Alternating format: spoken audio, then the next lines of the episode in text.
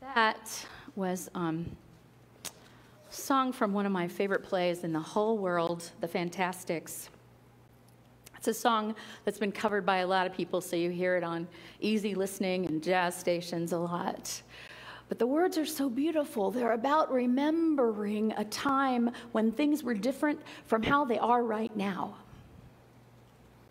Remember when life was hard and then reflect upon the ease that you have today. Or remember when life was easy and allow that to inform you today when things seem hard.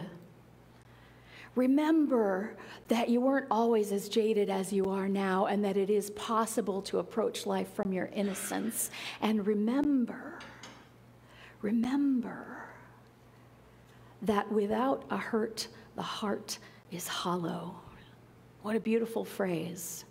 Um, until we experience the fullness of life, and that includes all of the joys, all of the hurts, all of the pains, all of the uncertainty, all of the boredom, all of the tedium, all of the excitement, all of it. Until we are willing to experience all of it, then we can experience none of it fully. Because when we cut ourselves off from our pain, we cut ourselves off from our joy as well. It's just the way it is. So, on this Memorial Day, I, um, I called this talk Honoring the Pain of the Past. And obviously, we are honoring those who have given their life in service to country. But we all have this amazing tool called memory that we can use in our daily lives to help us, to help us to more skillfully deal with life as it comes at us now.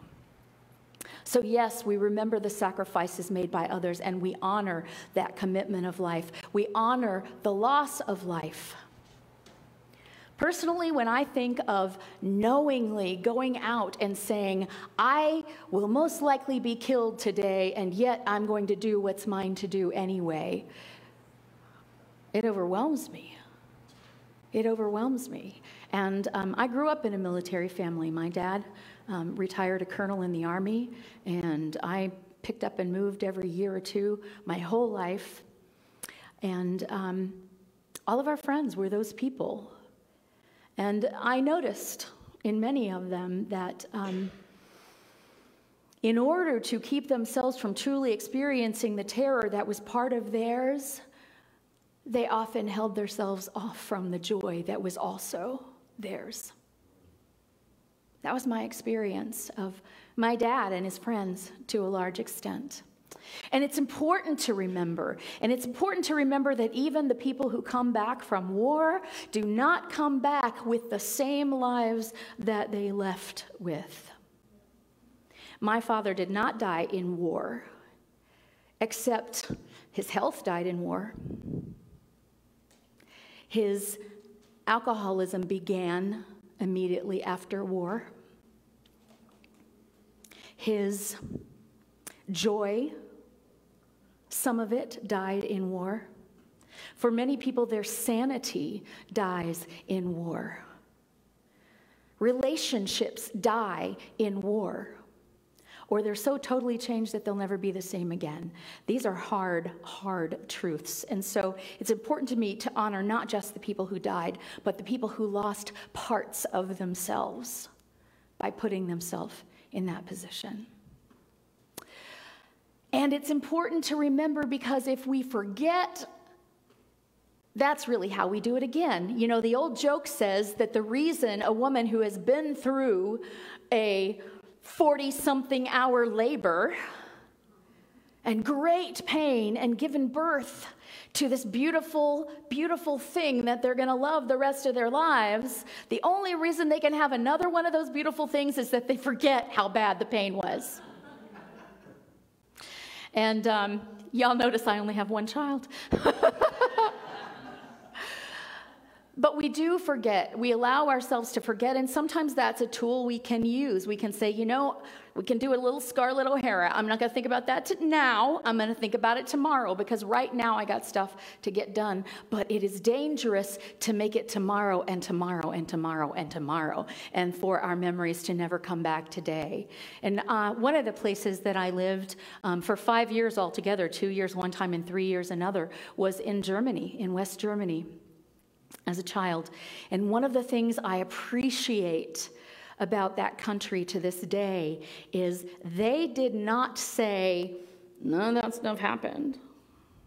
They are teaching it in their schools because they understand how it happened, at least a little bit, and they definitely understand that it can never happen again, not on their watch that's what I hear from German officials, from German teachers, from people who are um, continually um, manning the museums of the concentration camps and teaching the classes and taking the films of the survivors who share their experiences for future generations. I appreciate that deeply. And our country is not doing that. We're trying to say, mm, that stuff didn't really happen, or it's not really relevant anymore because it's so far in the past, so let's just not talk about it. And we are, um, as human beings, doomed to repeat our mistakes if we do not remember them. And so, regardless of what the policy of the country is, it doesn't matter. We all have individual choice. And so we get to remember we get to bring that memory to bear on the decisions we make today, on the attitudes that we hold today. And if we truly remember war, if we remember all the pain of it, if we remember all the loss, if we remember it so well that it is alive in us, then it is much harder for war to ever happen again. And that's what um, you may have read. Oh, it's not. It's going to be in next month's newsletter. Um, that uh, Len Ellis sent me a letter about the origins of Mother's Day, which was that a bunch of mothers got together during World War I and said, No, no, no. If the mothers ran the world, our sons would not be going off to be shot at and shoot at others. And so it's that remembering. It's that remembering. And so we honor the warriors without honoring the war. You get that? Have a deep honor for the people who have put their lives at stake while having no honor for the reasons that we make up in order to harm one another. And so, our priority in life can be, as individuals, as groups that we belong to, we can bring this recognition that not only are, do we not support war, but we will not carry with us warlike attitudes into our workplaces, into our homes, into the streets. Guess what that means? When you're in Dallas traffic, right? Somebody cut you off so I, I do this all the time. I find myself going, Blessed child of God. I'm not always good at reminding myself, but just by saying the words, I remember, oh, yeah, this is a human being just like me. And they have their place that they need to go, and I don't know what their reasons are. Um, Bishop Desmond Tutu says one of the things that a practice that he did in, uh, in traffic was to assume that everybody was on the way to the hospital to take care of a sick child. Imagine if everybody that cut you off in traffic, you thought, oh, whew, thank you, go, go. I know you have important things to do, rather than, I guess you're the most important thing in the world. Doesn't matter where I need to go, right? Just that little change. What could that do for your mind? What would that do for your drive? What would that do for wherever your destination is after you get there after the drive? The attitude that you walk in with. This is how war ends, not by forcing governments to end war, but by refusing as individuals to harbor warlike attitudes anywhere at all. And that's hard. And we'll never do it perfectly, but we're not asked to be perfect. We're asked to allow this love of God that is within all of us to sit in the front seat. To not sit in the passenger seat while we drive, but to sit in the driver's seat while ego is the passenger. That's what we're asked to do. And more than this sort of macrocosm of the military and world war, there is an importance for each of us in remembering the difficulties of our lives. You've heard me talk about forgiveness before, and I'm a very strong proponent of not forgive and forget. Forget means you might find yourself in that situation again. Forgive means I remember what happened and I honor myself for having survived it, and I'm free. I'm not holding on to anyone's ropes that tether me. I am not putting myself up on a hook. I am not jailing another without realizing that as the jailer, I have to be there just as much as the person in jail. And actually, really holding grudges is more like you lock yourself up in a cell and they have the whole world to roam in. Because they don't even know that you're holding the grudge. It's only you that you keep, that you hold captive. And so we don't forget, but we let go. You know the difference? We don't forget that it happened, but we reframe it in our minds. That is something that happened. It was terrible, perhaps. And I stand here today having learned from that. I stand here today a stronger person having survived that. I stand here today with a very clear mind about what I will not let happen in my life, in my family, in my work, whatever that is whatever that is. So our memories can work for us in that way, even remembering the stuff that isn't fun. I would say perhaps especially remembering the stuff that isn't fun, because in my experience, if you try to jump the gun in new thought and go straight to the positive attitude, everybody's good, it's all good, I'm great, I'm great, are you great? We're all great. Isn't that great?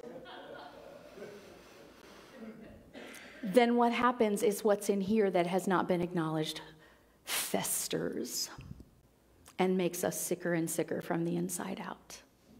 And so we say, It is great. It's great that I have God, that I have unconditional, eternal love to walk me through all of this distasteful, difficult, painful stuff in my life so that I can emerge from the other side having let go of all my fetters, knowing that I went through it, but it no longer has a hold on me. That is the proper use of memory. Before you can forgive who you're angry at, you first have to admit you're angry. And I'll tell you, for years, I didn't even know I was angry. I was such a goody two shoes. I was so dedicated to being the little girl that I believed that Jesus wanted me to be, and the grown up girl that I believed that Jesus wanted me to be, that I never got angry at anyone. I got my feelings hurt a lot. And imagine when someone finally went, Well, how about we talk about those memories of how you got your feelings hurt? And then I went, Whoa. There was this huge roar of anger, the anger that I had been pretending I didn't have, and that was controlling me from the back room, was the wizard behind the curtain, pushing the buttons, pulling the levers. And so once I was able to, to admit that anger, then I was able to move through it and out the other side and see and appreciate the gifts I got. And if I couldn't find a gift in what happened, I could at least say, not doing that again. and maybe that is the gift. And the beauty is that our memories work for good as well. Um, Bob and I were just on a tour of Scotland a few weeks ago, and it was a musical tour, so we had all these um, Scottish musicians that came and played for us um, traditional music and folk music. And one particular folk um, singer had been a traveler, what in America we would not very kindly call gypsies but it's a whole culture, the travelers. And he grew up, he was from generations of travelers, and he sang the traveler songs taught to him by his mother, which she learned from her mother, and so on and so on. And even as he was singing for us, every once in a while he would say, oh, yeah, that was a good memory. That was a good memory. That's something to spend time on. How often do you do that? That was a good memory. Because when you remember something, you get to revisit it. And you get to feel about it however you feel about it. And if it was a good memory, why wouldn't you? Why wouldn't you? Every once in a while, when you have a little bit of quiet time, just say, What if I were just to have a memory now about something, about some time in my life when I felt deep joy?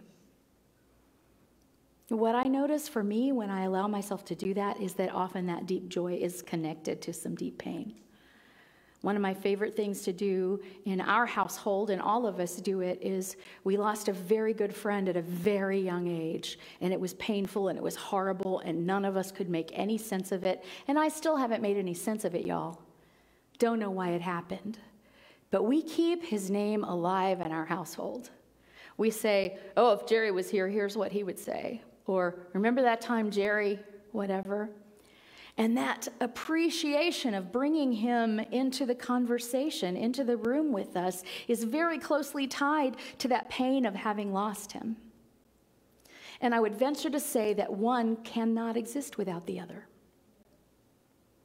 And so, um, I guess that's the major part of the lesson today is that memory is a tool. And like any other tool, you can use it in destructive ways or you can use it in positive ways, in constructive ways, in building a new life from your memory. And too often in psychotherapy in America, people dig down and find the reasons. Oh, this is the reason I act this way. Oh, I'm a child of an alcoholic, brought up in a fundamentalist religion, and was told by a person who was drinking himself to death that I was going to hell for doing certain things. And oh, it was all very confusing. It was all terrible. That's why I'm such a jerk. and we can stop there. We can stop there if we want to.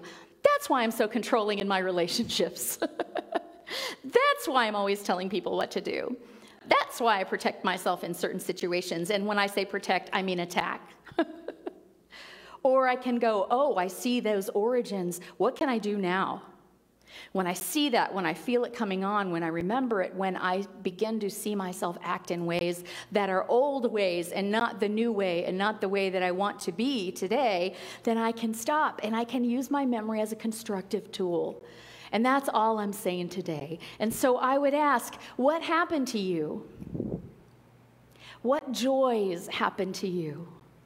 Spend some time with them, feel them, allow them to inform your heart today. What disappointments happened?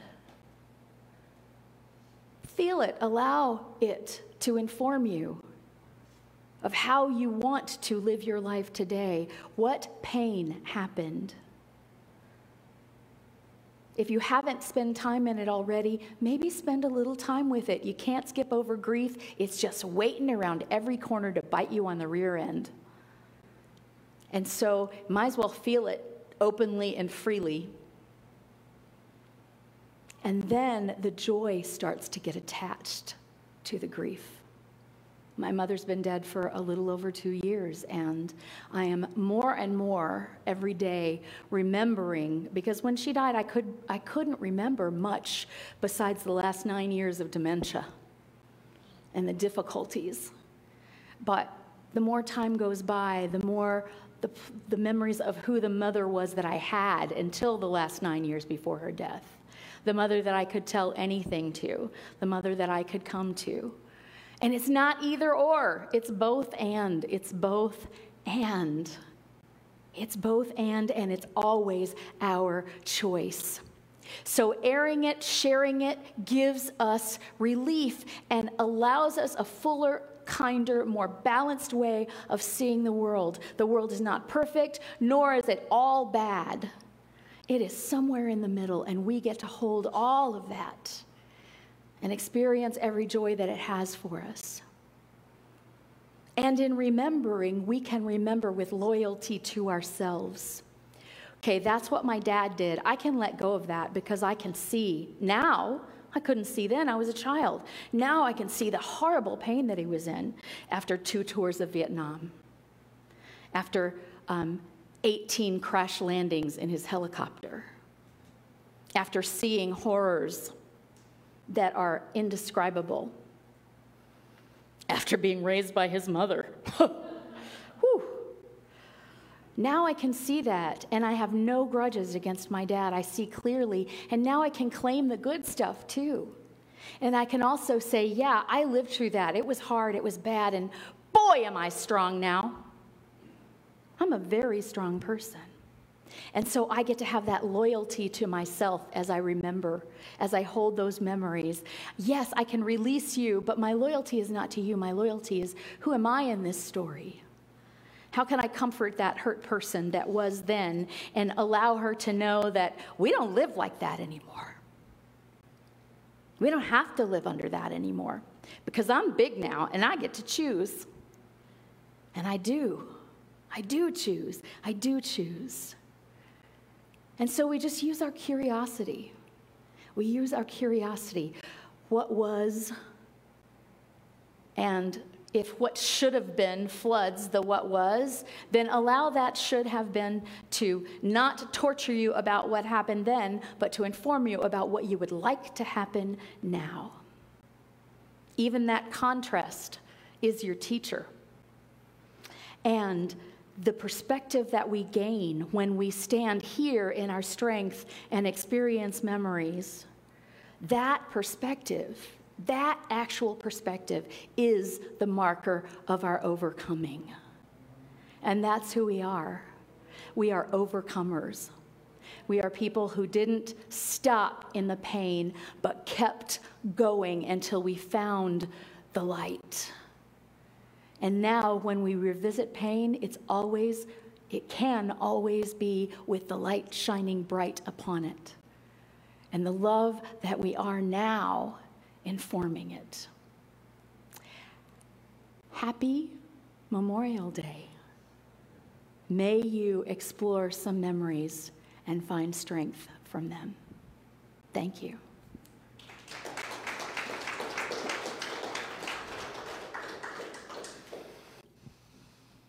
And so we're just going to take that into meditation for a moment. So if you will just allow yourself to be completely present where you are right now.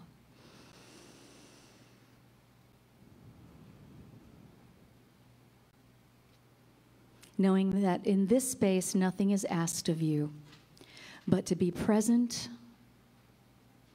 to the unconditional love that is God, that is divine presence, that is higher power, that is whatever name you choose to call it.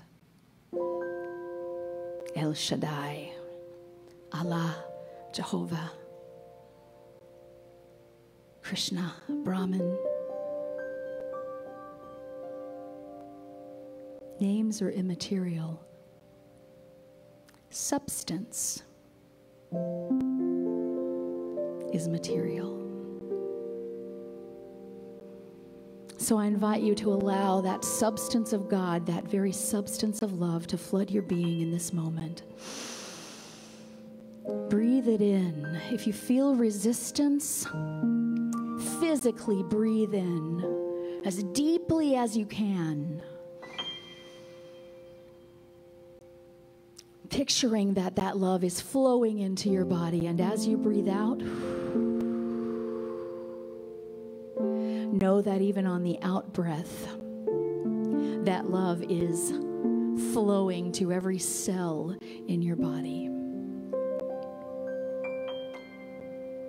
And that our spiritual bodies in this moment are full of that love, not just full of that love, but made of that love.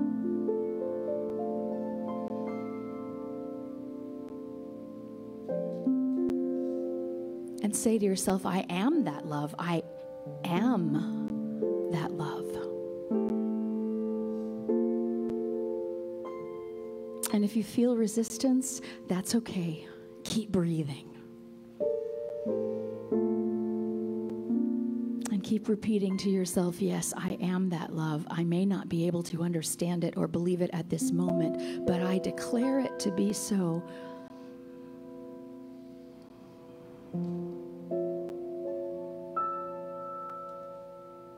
Simply because I know that love is the greatest power in the world and that there is nothing in me that can hold it off for long. And so I surrender to that love.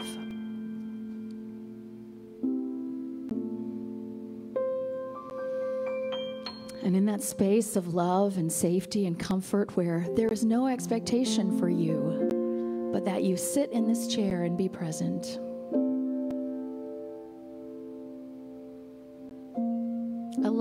Whatever comes up to come up.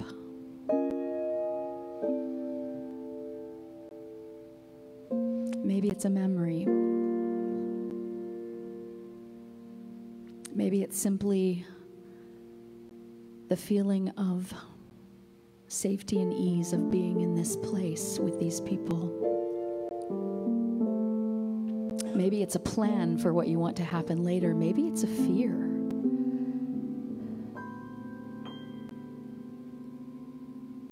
Maybe there's a memory in you that's saying, yeah, yeah, easy for her to say but this is what I lived through. Whatever comes up, whatever comes up, just say this welcome.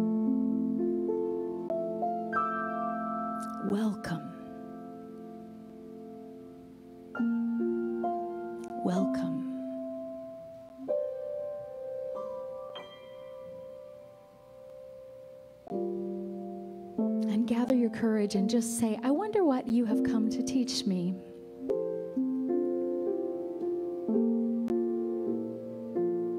You don't have to decide what that is or know what it is now, but just have that little opening of, I wonder, what have you come to teach me?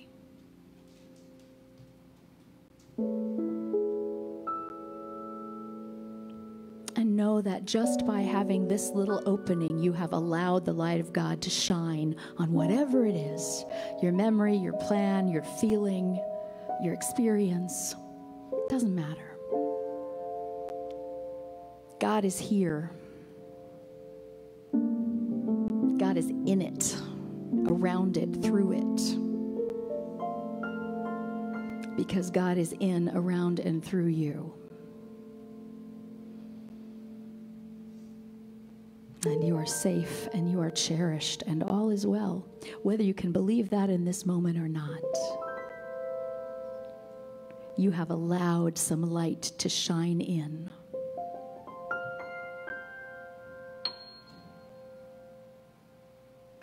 And you can say,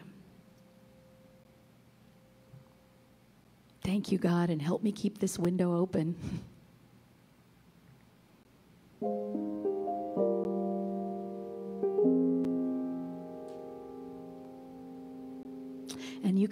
since you have the courage to ask the question, What does this have to teach me? that the answer will come to you.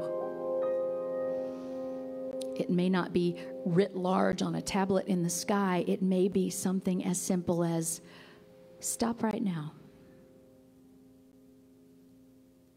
Don't do it. Or yes, yes, yes, go, go, go. Or it's okay to cry.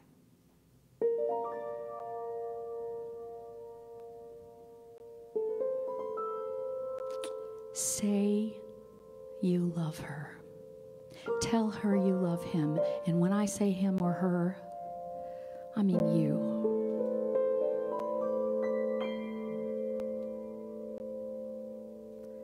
Tell yourself that whatever happened and whatever will happen, you will not abandon